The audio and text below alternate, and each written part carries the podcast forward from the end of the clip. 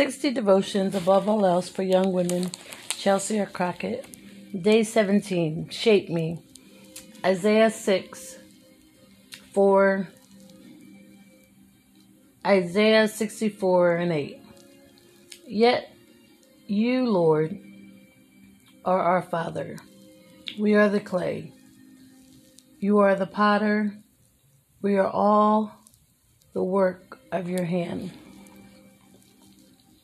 Watching a potter make the specific masterpiece they set out to create is an amazing process.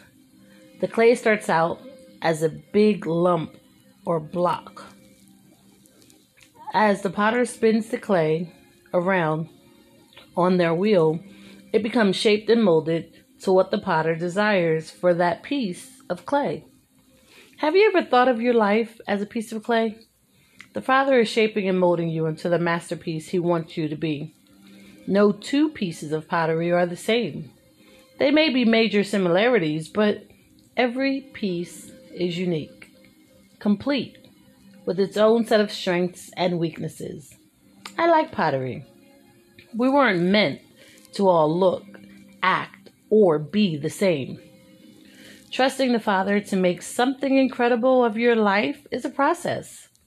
It takes patience, trust, and daily devotion. We may not realize how much we are changing and growing day by day. Think back to the person you were five years ago. Slightly different, totally different. Even if there is a slight change in who you are now versus then, what's to say you won't grow to be more confident, loving, or forgiving in five years from today? Growth doesn't growth does not happen overnight. But reading the incredible words God has written for us and about himself can change us in an instant. Imagine investing time every day to read, water, to read. Oh, yeah. Read, water the friendships you have, and get vulnerable with God and others. How life changing that would be over time. Takeaway God is our potter, and we are the clay.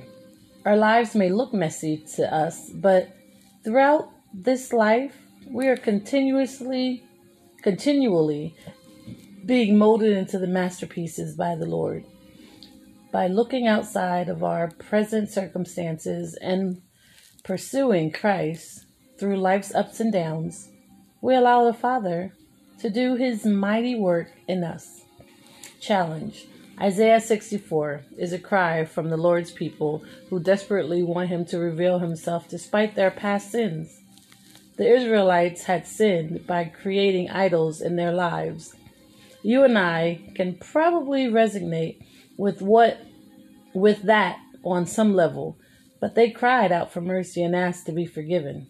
They wanted deliverance from having from living for the selfish desires of themselves. They also realized how much they could be growing in the Lord and wanting a new start. Isaiah 64 8 is a verse I encourage you to memorize. Today, find a piece of paper or a sticky note and write this verses this verse on it. Place it on your car, on your mirror, or in your room. And read it anytime you come across it. Thoughts.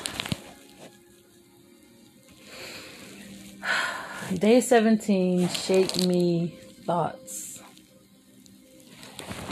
We we are all being molded. And I always say that we are perfect in our imperfections, and our imperfections make us who we are. Give us the testimonies that we have, we encourage and support others. Yes, some of the things can be prevented, but some of them you have to go through. It's part of the shaping and the molding. So be encouraged, stay strong, and thanks for listening. This is 60 Devotions Above All Else for Young Women by Chelsea Crockett, Day 17. Shape Me.